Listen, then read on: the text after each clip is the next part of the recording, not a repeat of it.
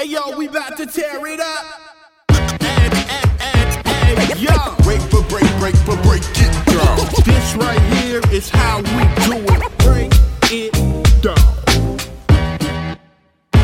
It's the Breaking Atoms podcast where we break things down to the very last compound. My name is Sumit, aka Potty Mouth of the South. And my name is Chris Mitchell, aka the chairman of the Say It With Your Entire Chest Association. Wow, there's an association. Yeah, there now. has to be. There say it to with be. your chest association. You association. gotta say it with What's your chest. the acronym now? I don't know. I haven't thought of it. Okay. But you've got to say it with your chest, and I think that uh, AKA ties in thematically with what we're going to talk about today. Yes, it's all about say, saying everything with your chest. Yes. Uh, so for today's episode, we have a very special guest. Very special. Very, it's a world exclusive. World exclusive. First World time on a podcast. I, I feel like DJ Clue. Do remember?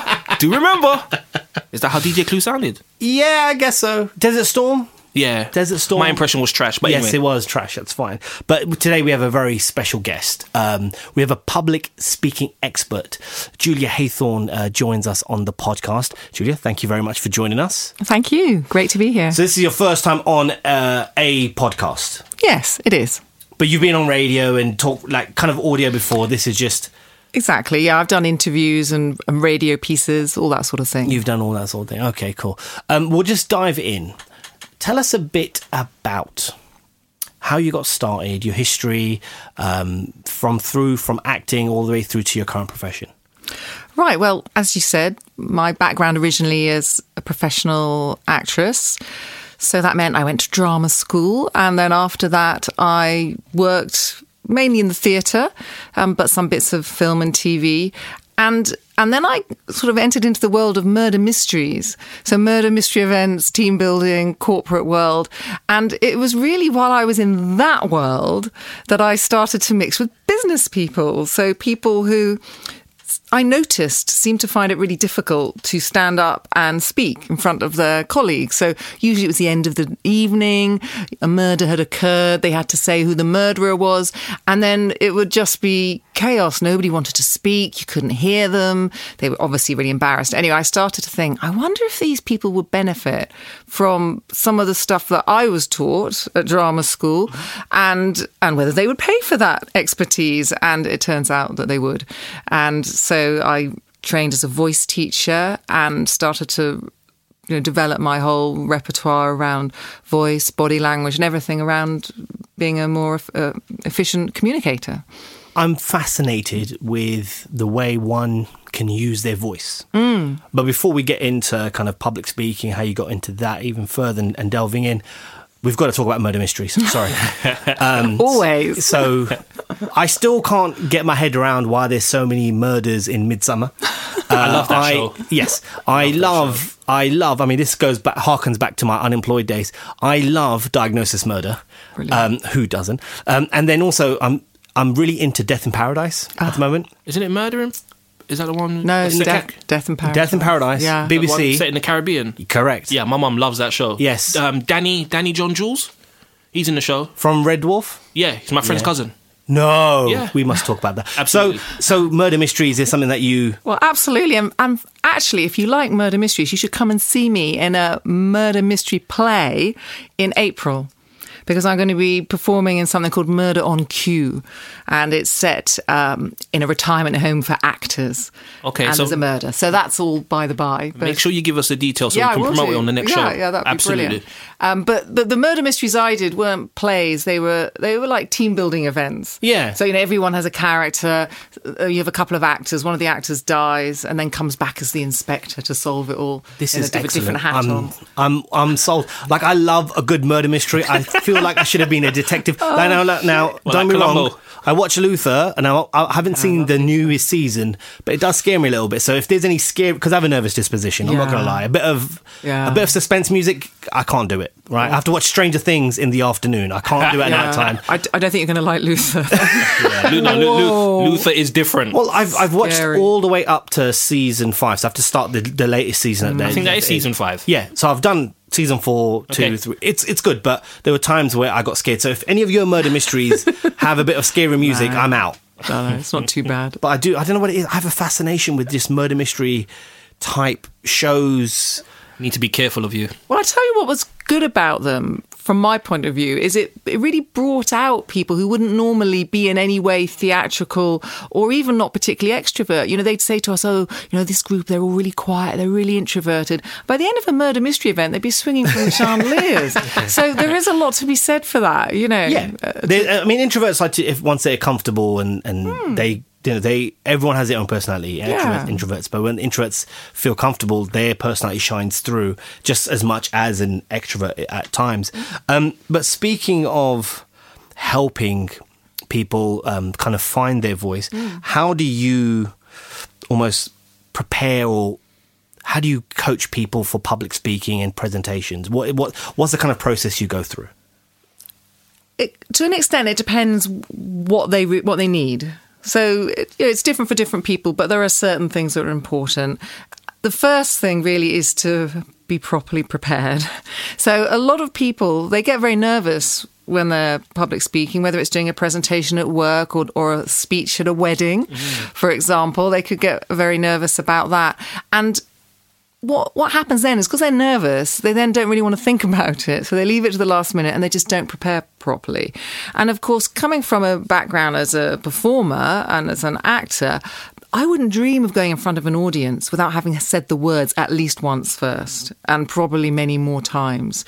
So, what I try and encourage people to do is to rehearse. You have to rehearse, even on your own. Stand up in your living room, and then people say, "Oh, I feel really stupid." Well, you won't feel as stupid if you leave it till you're standing in front of hundred people. So, so you know that's that rehearsal part. So I would really encourage them to do that, and then I would give them some of the tips and techniques that actors do, which is to warm up.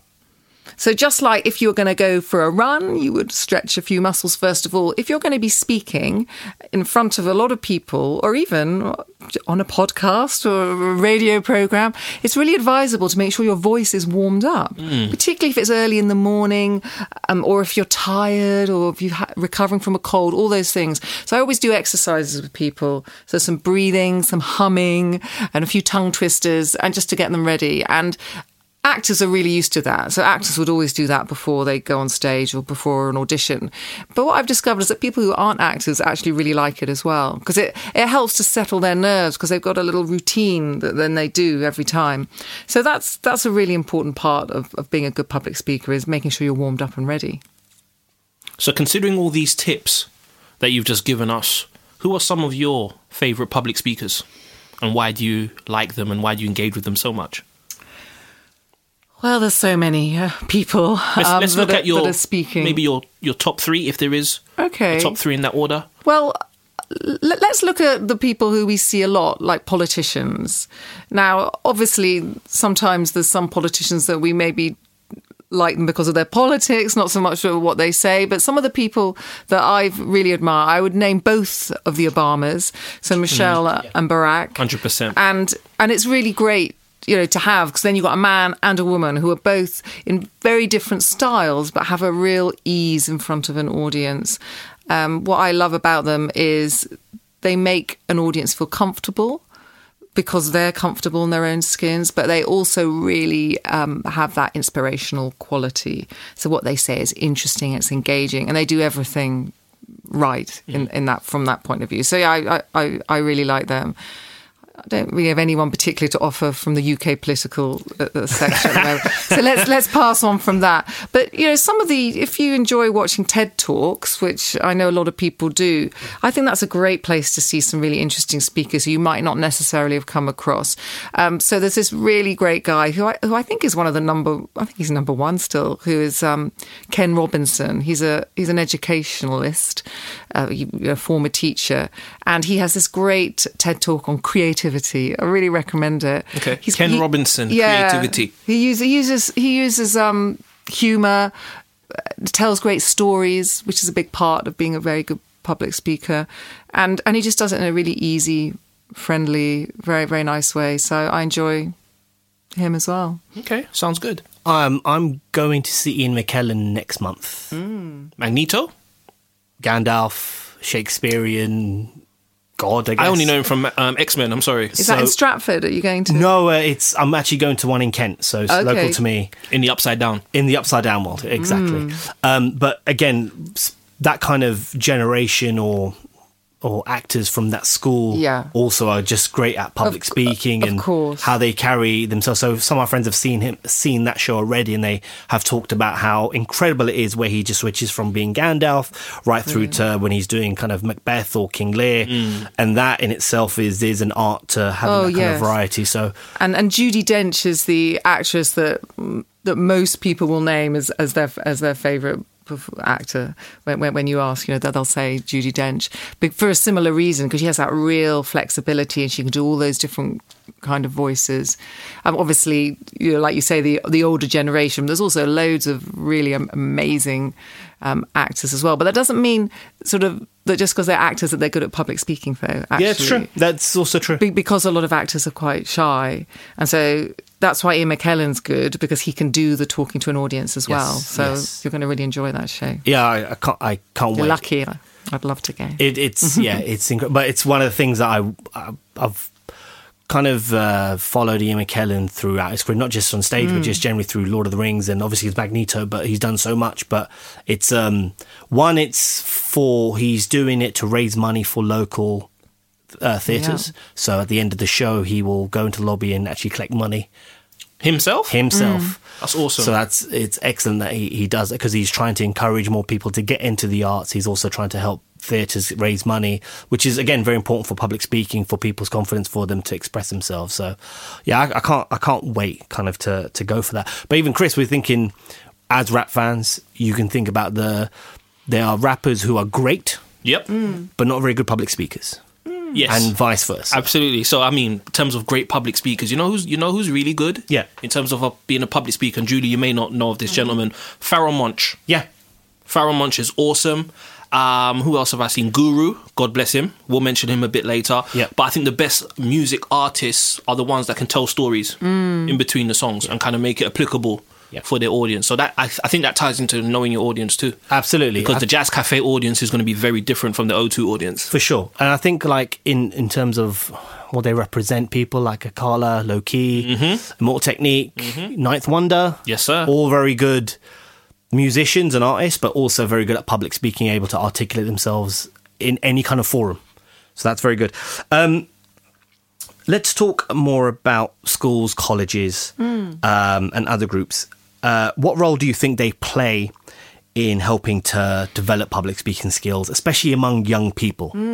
a huge role, and it's yeah, it's, it's something that I think about a lot because so often when I I'm working with business people of all ages.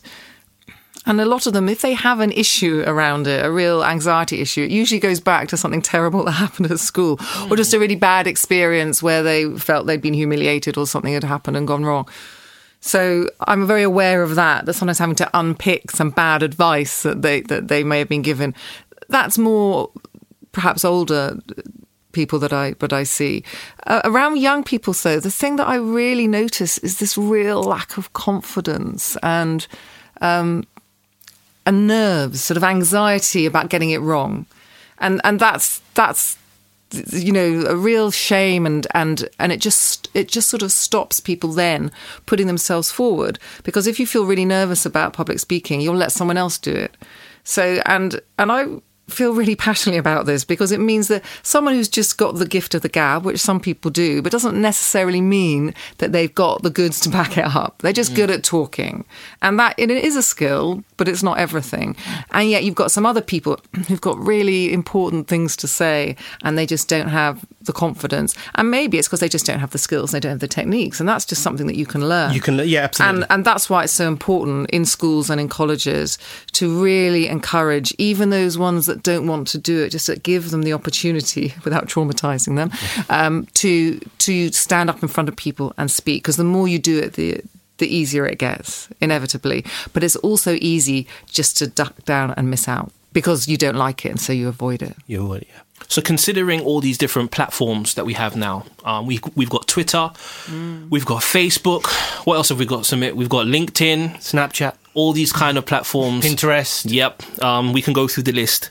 So we've got all these different outlets where we can express ourselves um, in short form and very uh, in very frequently and very quickly, and oftentimes detail is missing. How do you think that this evolving technology has impacted our skill in terms of speaking in public? Well, I think in some ways it's it's been a positive thing because people are making videos, a lot of video content and audio content like we're doing now, but particularly short videos and and then watching themselves back because that's something else that's really important. By watching yourself on video, which is what I do with my clients. You know, I, I film them and allow them to see themselves as others see them, which is what I say to them. And that is the gift, you know, to be able to know how you're coming across. And so a lot of people are doing that themselves. So they film themselves, they watch it back and they think, oh, that looks a bit rubbish because, you know, I'm, I'm scrunching up my face and my shoulders all crooked or, you know, or I'm saying, do you know what I mean? Every sentence, whatever it is, they discover that by reviewing and you you may i don't know if you guys have had that experience yourself Yep. when listening back you might have detected a, a few habits vocal Every habits episode, I listen back and I'm like, why did I say this? yeah for You sure. idiot. yeah Every episode. and so you get better so every time That's debatable. yes. I, That I, is debatable. I'm convinced you get better because because you'll you learn to avoid things that don't work so well and, and to include things that do. And so I think that's what people are, are, are doing. So they're, they're they're just becoming more self aware about what works and what doesn't on on on audio and, and video. So I think some in some ways it might Im- improve things. I think it has. Okay, because the reason why I say that is because um, I sometimes look at the online personalities, let's call them that, and those people who are very well spoken, quite brash and loud, and very open with their views Yeah. online.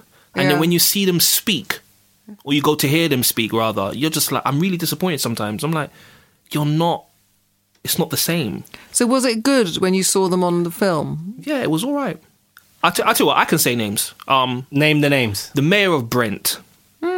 Um, oh God, I might.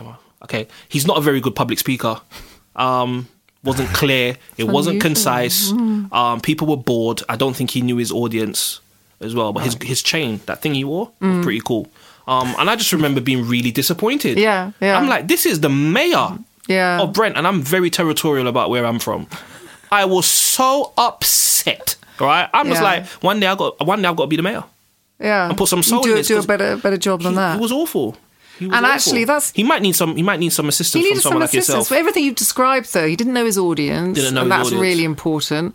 And 200 West Indians. and right, Yeah. And so he should have thought about what's going to be interesting and important for them, mm-hmm. because whenever we're having any kind of public speaking experience with people, we're trying to move them from one place to another. Hmm. Whether whether it's to persuade them of something, to entertain them, to sell them something, whatever it might be. And if we're not moving them, then why are we standing there speaking? And you know, I see a lot of presentations, and I'm sure you do as well. That then then there's no purpose to them. They're just standing up and making noise, and that's what's happening quite a lot in those situations. I bet he was told you've got to speak to this group of 200 West Indians for for 20 minutes. And he just thought, right, 20 minutes, okay. And he didn't think about, but what might they be interested in? How can I entertain them? What's important, you know? he was. Yeah, I'll have to sorry. drop him a note sorry and say, look, you need to speak to. Julia Haythorne. Yeah. Not to be overly critical, but we first crossed paths with you when we did our podcast masterclass. Oh, yeah, that's Um, right. which was a lot of fun, and thank you for coming. By the way, Yeah, we, I loved Um, it. It was really interesting. That's why I'm you. here now. I Thank was you. inspired by you. you gave us some feedback. Yeah, you didn't the- ask for it, but I did no, offer I, it. we we really do appreciate because it's actually something. Because since then, I've done presentations at work. Okay. And your feedback has been in the back of my mind. Great. Um, part of your feedback, you told us, you know, that we, you know, whilst the energy was good and the the, the synergy was good between us, that we moved around quite a bit and that we Mm. should use stillness more. Can you give us some uh, some of your thoughts about stillness when presenting and movement and posture and how important it is, or can you let us know when it's not important or when you're doing Mm. it too much? Yeah, it's a, it's a it's really important question, and it and it goes back to this importance of of filming yourself because it gives you that perspective because we don't always know what we are doing physically when we don't have that awareness and and once you gain that awareness it makes a really big difference and what happens when people are adrenalized which happens in front of an audience they start doing things unconsciously so and and that's due to the anxiety that comes about. So you might start without realizing, sort of fidgeting. So you know, touching your hair, rubbing your arm, you know, crossing your arms across your body, standing on one leg. You know, I've seen that. I've seen someone conduct a whole presentation standing on one leg, and, and they weren't aware of it, or what I seem to remember that, that you chaps were doing, just shifting around a lot. So like one leg and then the other and the other. So back and forward the whole time. And what that It's that does hip-hop thing. Yes, yeah. or maybe it is. But but the thing about it, it meant that your audience can't concentrate on you because all they can see is the movement. So it's it's a bit like a voice with a with a a bee buzzing around. Hmm. You can't hear the voice because of the back or some background noise. So that movement provides a background distraction. So I and I think that's what it's about, and it's the same for acting. So what a lot of inexperienced actors do, and and sometimes sometimes younger actors, is they move a lot on the stage because they want to be acting. So I better move, and it shows that I'm here. But actually, if it's not deliberate, and if it doesn't mean anything, it's just a distraction, and and it, and it has to be avoided. And it's difficult because sometimes I I say to my clients, you just just stand still for this bit, and then you can move, but stand still, and they just can't do it. They're jumping around, and, and they don't even know they're doing it, or they're going up on their toes and down again, up on their toes and down, uh, and then shifting around. So yeah, I think if you can get that stillness, then it really sets you apart actually it gives you a bit of status and and people will pay more attention to your message Okay. So basically, we need to relax. We need to relax. Yeah, Yeah. just relax. Stop moving around, Chris. You're not rapping. and it, Talk.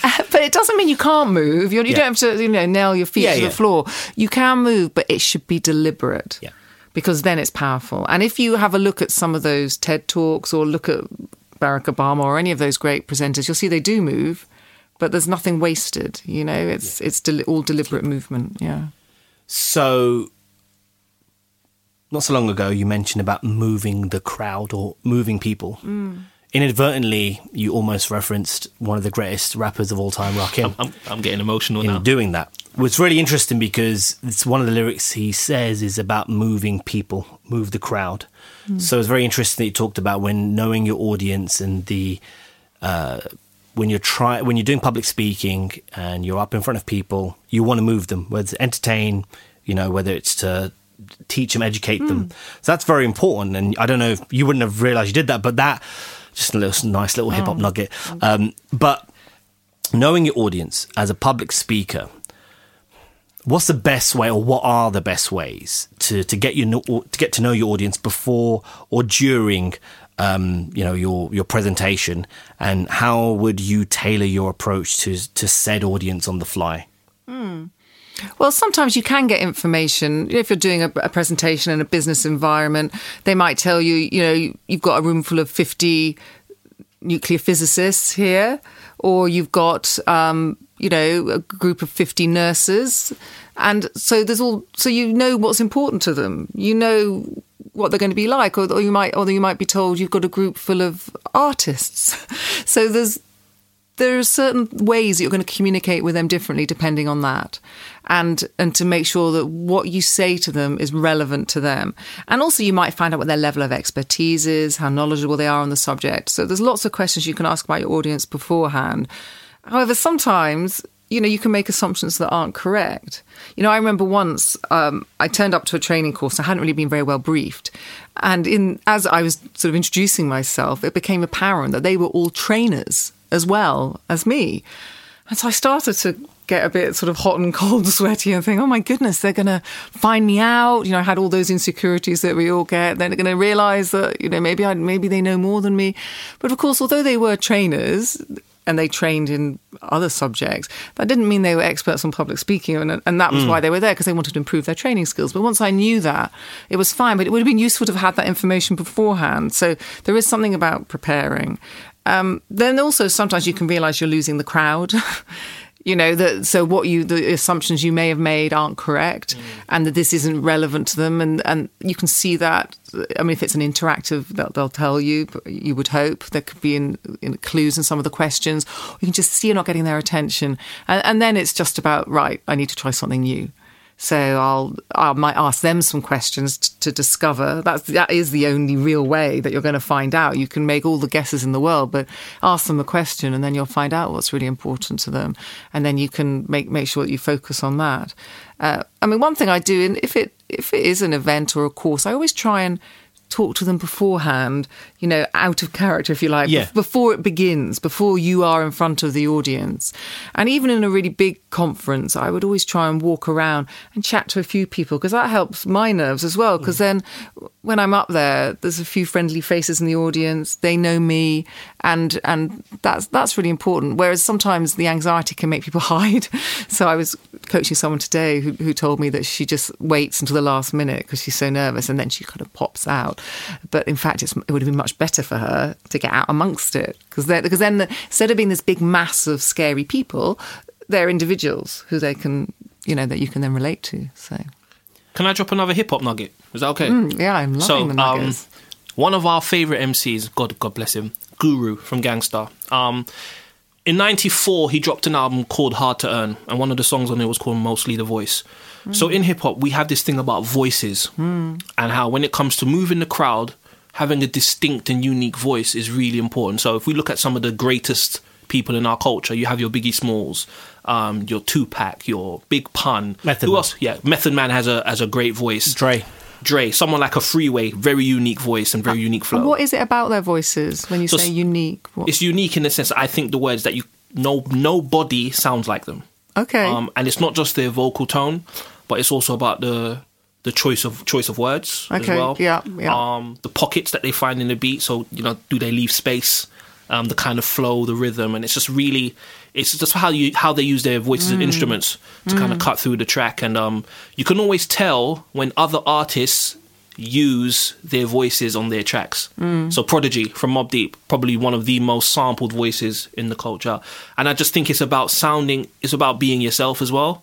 Because in hip hop we have this thing about no biting, you don't copy anyone else. Mm. So voices are really, really important, and it's really, I think it's this is the part where I say I hate my voice on Oh, record. well, do you know what? If I had a pound for everyone that told me they hated their voice, I hate it. I could pay for your wedding. Yeah, absolutely. But no, but I, I Seriously, actually, I could. I actually hate it because I grew up. I like, uh, you know, voices like Black Rob and those kind of really gruff.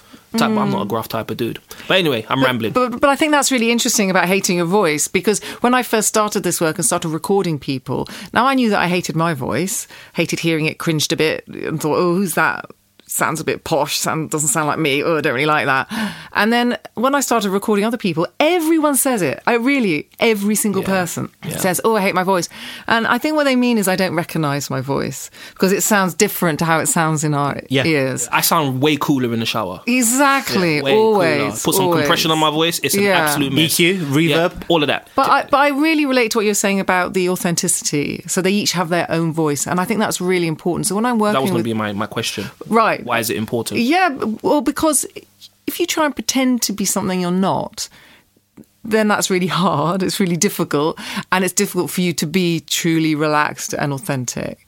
Now, that doesn't mean that there aren't certain skills that work better. So it works better to speak slowly. It really works better. I like that the pockets to pause. I would say you've got to pause. You've got to use silence. So it's just like stillness. Mm-hmm. Stillness goes hand in hand with silence. So speakers that have the courage and the authority just to allow a short pause, it makes such a difference. So you know, I, I, th- I think that that's that's really important as well. But that you know that sense of, of, of being you is what will allow you to be um, to have that impact. And if you try to pretend to be someone else, it's it doesn't work, in my opinion. We're going to talk about tips. I want to get some tips, and you kind of touched upon it when talking about the story of you speaking in front of trainers. But mm. it was very interesting to hear you talk about that because it kind of reminded me of comedians. Mm. And the way and the ability that when they stand up in front of a crowd, that they have to notice when a they've lost the crowd, when they're bombing, they go pull one out of the bag, and you think about some of the the best comedians that have ever graced the stage. They also can be very good public speakers and mm. not right. So mm-hmm. someone like Jerry Seinfeld doesn't like public speaking, but someone like Dave Chappelle is excellent, or Richard Pryor or Eddie mm. Murphy would be great at that. But it just it it's very interesting to hear you talk about how within the moment you've got to find a way to go right. I'm losing this person here, or I've said the wrong thing here. How do I call them back? And that's an art in itself that comedians that you know we could talk about artists, we could talk about politicians, but comedians have that way of moving the crowd either in a good way or a bad way. It's reminding me of something you told me a few years ago, Sumit. What did I say? It's because you, you were listening to some of my new music and you were like, Chris, you got to let it breathe sometimes. Yeah, mm. Because you're really wordy and dense, which is fine, because that's you. But you said you, you got to let it breathe sometime, and I never forgot that. Really? Yeah, never forgot I've I because you have your rhyming style is indicative of your influence, right? Your influence is on who you listen to, Mm-hmm. and that's great. That's always going to be part of almost your rapping DNA. But then also you have your own voice DNA. It's unique to you. Let it breathe a little bit. People will be able to digest it more. And, and that is what I tell my clients all the time. And because what happens is people make a speech or give a presentation and it's just words, words, words, words, words, words. And there's no space. And because, and it's because they fear the silence. Mm-hmm. Actually, that's from what I'm, I was having spoken to people and having experienced it myself. They fear the silence. They think I need to fill that slightly awkward silence, but of course it's not awkward because it's completely different when you're in front of an audience because the silence is actually for them process. So they're processing the breathing, as you describe, is allowing it to happen. And if you speak through that processing time, then they can't process and then you'll lose them. And so it's it's really important, and it and it does definitely go with the you know with the stillness. That's a that's a good tip. Are there any other tips for mm. for those who kind of want to improve their presentation skills, or is it a generic thing? Because each there are individual cases as it all, but Yeah. there might be some kind of generic things that people could do. You talked about rehearsal. Yeah, definitely rehearse. Rehearse, pausing rehearse, pausing is important in, in presentations. That I have a problem, or one I'm working on. One of your uh, many problems. Yes, very true. Speak to my wife. There's a litany of problems, but it's um, knowing that the silence in a conversation is okay. So I've always had a huge problem with that for whatever reason. Whether it's I'm not You don't like you don't like silence? I like the silence when I'm on my own Okay. or with you, Chris. Um, but it's it's knowing that actually it's okay to be silent. Something I'm learning as I get older. Uh, obviously, more mature emotionally to go. It's okay, and it's it's a conscious effort to go. Don't say anything. And what happens when you allow there to be silence? Sometimes. It's actually easier because I think I, it gives me time to think, mm-hmm. right? And also, it doesn't come across as rude, right? I think because for some me- people. Sorry, Chris. I was going to say though, in, in the last few years, when I have conversations with people, so it could be professional, it could be personal, but particularly in my personal relationships, a lot of my conversations there's space mm. because I'm listening. Mm. I'm listening to that person, but sometimes people feel that the conversation isn't flowing because they're like, "Why aren't you saying anything?" And I'm like, "Because I'm listening to." Because I now see conversations like stories, and I just feel I learn more and I'm more empowered when I listen to people. Because then once you've told me you, what you think, I can be like, okay, well, I think this, or I agree with this, I agree with that part. I don't see your point, I don't agree with your point on that part. But what you mentioned before about fear of silence, mm. I do think that's kind of bled into our everyday lives that people hate silence in general. Well, we're, I suppose we're brought up, aren't we, to to see silence in a conversation as potentially awkward, and then we're brought up to fill it by talking about the weather, obviously, or any other subject that that will fill that silence. Mm. But that's not what public speaking and and presenting in that way is about because it's not an awkward conversation. It's you having a conversation with the audience, I suppose. But also what you've described there you know, learning to listen at a much deeper level. I work with a lot of people with that because it's a big problem in businesses that people just don't listen to each other. So the question I always ask is, are you listening or are you just waiting to speak? So there was. That's Um, a big difference. It is. I was listening to a podcast from the Harvard Business Review where someone basically said the exact same thing that mm. when we have a conversation with someone, I remember this. we are just basically where. So when someone goes, "How was your weekend?" It's mm. really an invitation for me to tell you how my weekend was, not to really ask you how your weekend was. Mm. Basically, a conversation with yourself. And something about they were like, when someone starts a conversation with you, they're like 15 minutes ahead Yeah. in their own mind. Uh, with the conversation So you're it's having. a- So it's is it- really, really interesting. There's a psychological aspect to exactly what you're saying, where people really just don't want to have a conversation with them with themselves. And this links back to something you were talking about before, what I would call about being present. If you're not fully present with another person and you're present with them by just really listening, not anticipating, not imagining, not mind reading, but actually just being present with them and listening to them, giving them space. And and by by doing that, it allows, like you say, them to really feel listened to. And this is what really great presenters and comedians do. So, this, what you were describing, you know, how do they know how to interact with the audience? It's because they're completely present. They're not in their head thinking, oh, how am I doing? Oh, am I good? Am I being funny? Because as soon as you go there, then you're lost. Yeah. And I know that as a as an actor, if you start thinking, "Oh, I did that line well, I got a good laugh there," then you just forget the next line, or or it just becomes really awkward. So you, it's about just allowing to be in the flow, to be in the zone, or whatever you want to call it. Yeah. And as musicians have, actors, comedians, and really great public speakers. Chris, do we have uh, some fun questions that you wanted to roll out, or I mean, I have the questions here. Um, would you like to answer some fun questions? Yeah. So we can get our audience to know you Okay. a bit better. This Right, is this is my only fun now, this is my only contribution to the Don't show. have to put on a funny hat. no, you're fine. You're absolutely no? fine. Chris wears a dunce hat. That's, that's the only funny hat we have. That is here. so rude. Question number one. Mm-hmm. What is your favorite condiment? Black pepper. Black pepper. Does that count as a condiment? Yeah, I Yeah. think so. I've never heard anyone say black pepper. O- on this show, it's a condiment. It's fine. Yeah, that's fine. Black pepper. I put black pepper on my eggs. Mm. Yeah, black pepper's good. I was gonna say, who's your favorite rapper? Favorite singer? Uh, no, got one. Scrap those questions. got one. No, I, I'm only pausing because um, you This know really- the stuff I, I love. I'm sure that might not be because I'm kind of really into show music That's and. You- theatrical stuff. Well, and, our listeners need to learn about you this know, stuff. and so um, so I, I just sort of love anyone who can just deliver a really brilliant song. So like from the back in the day, someone like Judy Garland, Yes. Mhm, Liza, her daughter Liza Minnelli, you know, people that can really sing a song. Ella Fitzgerald is one of my absolute my absolute heroine. Yeah, yeah, I would I would love to listen to Ella all day. Okay. So, considering your uh, actor background, Yes. what's your favorite film or theatre production? Hmm, it's oh, so many amazing films. I often come out with The Shawshank Redemption, and I know still it's not a little bit. Oh, you haven't seen it? Oh my goodness! You've got to see it, Red. I'm absolutely trash. You gotta have to Red. see it. I 'cause don't get the reference. It's Fred. You'll see it when you when you watch the movie. You'll get it. And there is a there is a bit of a twist in it, which we obviously we're not going to reveal because it would be a really terrible thing to do on a podcast, and because Chris hasn't seen it. Spoiler alert. But but what I love about it, it's a brilliant story, but really brilliant acting, and just and it's long. It's a long film, but just completely compelling. Remind me who acts.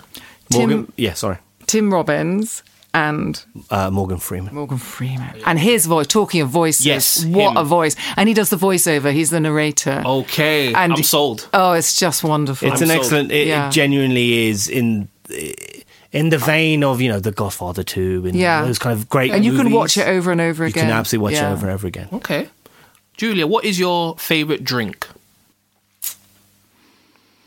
It would be a toss up between a red wine or a gin and tonic. Okay, gin and to- I had a gin and tonic for the first time about two months ago. Mm. It was alright. I prefer Ribena personally. but you maybe you didn't have you got lots of lime with it, fresh lime. lime, I don't recall having lime. Yeah, I know. Then Okay. it wasn't a proper gin and tonic. I don't even drink, and I know you need that. yeah, That might be yeah. the wave. What is your favorite holiday destination? It could be some somewhere you've been already, Hmm. or it could be somewhere you'd like to go. I would really love to go to South America, and I'm really hoping that we're going to go uh, this year. And but I am going to New York this year. Okay. which is lovely, which is very lucky. So You seem to love New York. yeah. Well, I I. I I am drawn to New York. I have many connections there. I lived there for a few months, and it's it's hard not to keep going back there. But then I always think, but there's so many other places in the world that I want to see. So this is why I was thinking South America next. So, what's your favorite part of New York? I I always stay in the West Village, it's part of Greenwich Village, uh, because I, have a friend there. But when I lived there, I, I also love that area. What I love about it is just you walk around and you think you're in a film. You just every corner you turn, you're in a TV series or a film, Yeah. and and it's just you know from the days where, where in the seventies when I was watching Starsky and Hutch, you know, now I'm walking the streets where Starsky and Hutch were, even back to then, you know, and right up to the present day, and Sex and the City, and, and now whenever I see a film and it's uh, New York, I go, oh, I've got to go back to New York. So it's a great city, yeah. What was your favorite subject at school? English. Why? I just really loved reading books. I loved drama and plays even then. So even though I hadn't really thought about, you know, becoming a professional actor at that point, I loved any chance to do any acting. So reading plays and things. And I liked talking about them as well. And that was always the chance that there'd be a bit of, you know, learning a poem and performing it. So I guess I quite liked performing then as well. Gotcha. Mm. You seem to have a question. You have your hand raised like you're in a classroom. Speaking of plays, favorite play. So many. I should have had a think about that because it's a big one. Well, the f- favorite play I've been in out, out of, I'll, I'll- I'll tell you two. There's two r- really different ones. So um, I love Twelfth Night, which is a you know by by Shakespeare, and I, I played uh, the lead in that, Viola, which was a brilliant part. And there's twins, and there's mistaken identities, and there's girls dressing as boys, and all of the things. And there's a, f- Yeah. a fool playing a loose, and all that. Everything you would expect of a Shakespearean comedy, and and and also very sad and poignant. So that's lovely. But then once I was in this brilliant play once in Hamburg. So it was the English Theatre of Hamburg, and um, it was called "I'll Be Back Before Midnight!" exclamation mark. And I think you'd like it because you like a murder mystery. Yeah, I do, I definitely And do. I ended up, um, I was shot at the end of the first act, and then my body was buried. And then during the second half, my dead body is buried, uh, dug up from the garden and hung from the ceiling. So there's a big reveal where the, the character sort of rips open this door, and my body is hanging from the ceiling. There was a lot of fun, and it was great, you know. To be in Hamburg for three months. Yeah, no, that's nice. so That's that's affected my liking of that play, I think. Yeah. What was your first job? Actually, this is funny. I, I was selling, um, well, replacement doors and windows. They called it double glazing. So I got a job standing in the back of Homebase. Yeah, I was one of those people with a little stand, stopping people as they came through this till and asking them, "Are you interested in replacement doors and windows?" Um, and I was getting paid a very little amount, but then you got commission on if you if you made appointments. If you made a sale, then you got even more. But it was really, really boring, and people were mainly really horrible to you. And and the manager tried to catch me out once because you know I didn't ask him, and I said, "Well, I thought you worked here." He said, "Well, I do." I said, "Well, I'm not going to ask you for double glaze." but then one time I thought, well, I must ask everyone, and this guy came out quite quickly, but I thought no, so I sort of tried to stop him, and he just barged past me, followed by about five or six shop shop workers and it turned out he was a shoplifter and so I'd stopped and asked him if he was interested in replacement doors and windows That's um, hilarious. and he was chased into the car park so you know You were slowing we him down. yeah exactly but Doing a duty as a I citizen. was Yeah, I. I asked him though if he wanted those windows so I have one more question to ask you. When you were warming up on the microphone before, you said a quote. Mm-hmm. Can you repeat that quote and let our listeners know who said it? Because I just thought it was awesome. I didn't understand what you were saying, but it sounded good. The quality of mercy is not strained. It droppeth as a gentle rain from heaven upon the place beneath. So that is from The Merchant of Venice. Droppeth and- would have been Well, of his. any any any word that ends in F Yes, is a serious word. Drop F. Exactly, exactly. But the brilliant thing about it's a really famous quotation because it's Portia's plea. Uh, my character's Portia, and she's pleading for mercy um, on on behalf of this uh, character in it. So the whole speech is about the quality. What is mercy? And uh, so she and she manages to you know, persuade everyone that they must be merciful. Do you do voiceover work? I have done some. Yeah, yeah, Have Have you read The Merchant of Venice, Chris? No, um, my mind is blown. You should read it. yeah. What is mercy? You should read that. And Why are you Shylock trying to act like you smart? Why are you trying to yeah. act like you're smarter than me, I dude? did English Well, look, he, he knows did about, English he, too. He knew about Shylock. degree level. I did English. Oh, did you do English degree? yeah. So did I. That's one of my biggest regrets. that I didn't do English at I- degree level. it- Yeah. it- doing English at degree level was excellent because one, I had a group of friends that are still my friends and will be for life, but also opened me up to. So part of it was philosophy, mm-hmm. Shakespeare. I did teaching Shakespeare. I went into an East London school for six months and taught King Lear to a bunch of nine-year-olds. Good on you, man. It was excellent. But Shylock is Draper. That's there's Drake. Sorry, that's just a running joke Inside here on joke. He's, when you when you see, um, Al, look, watch the movie. Al Pacino's in it. Oh yeah, there's a good movie. Merchant of. Venice. All right, Much I'll of check it. it out. Yeah. So look, Othello is great. Love Fourth that. Night is Love- great. love Midsummer. Night's Dream is excellent. Merchant of Venice is, is really good. What is Romeo and Juliet is is a is a great one. I mean, it's done in the ones that are done in schools are generally the ones that are really brilliant stories. So Romeo and Juliet and Midsummer Night's Dream. I mean, that that might be one of my favourite ones. Yeah, Macbeth just- is heavy. Oh, Macbeth. Love Macbeth. Yeah. Watch the movie. I love Macbeth. The old is it black and white movie? Um, Olivier. Well, there's an Ian McKellen. And there's an Ian Macbeth. McKellen. This might sound really and basic. Judi Dench.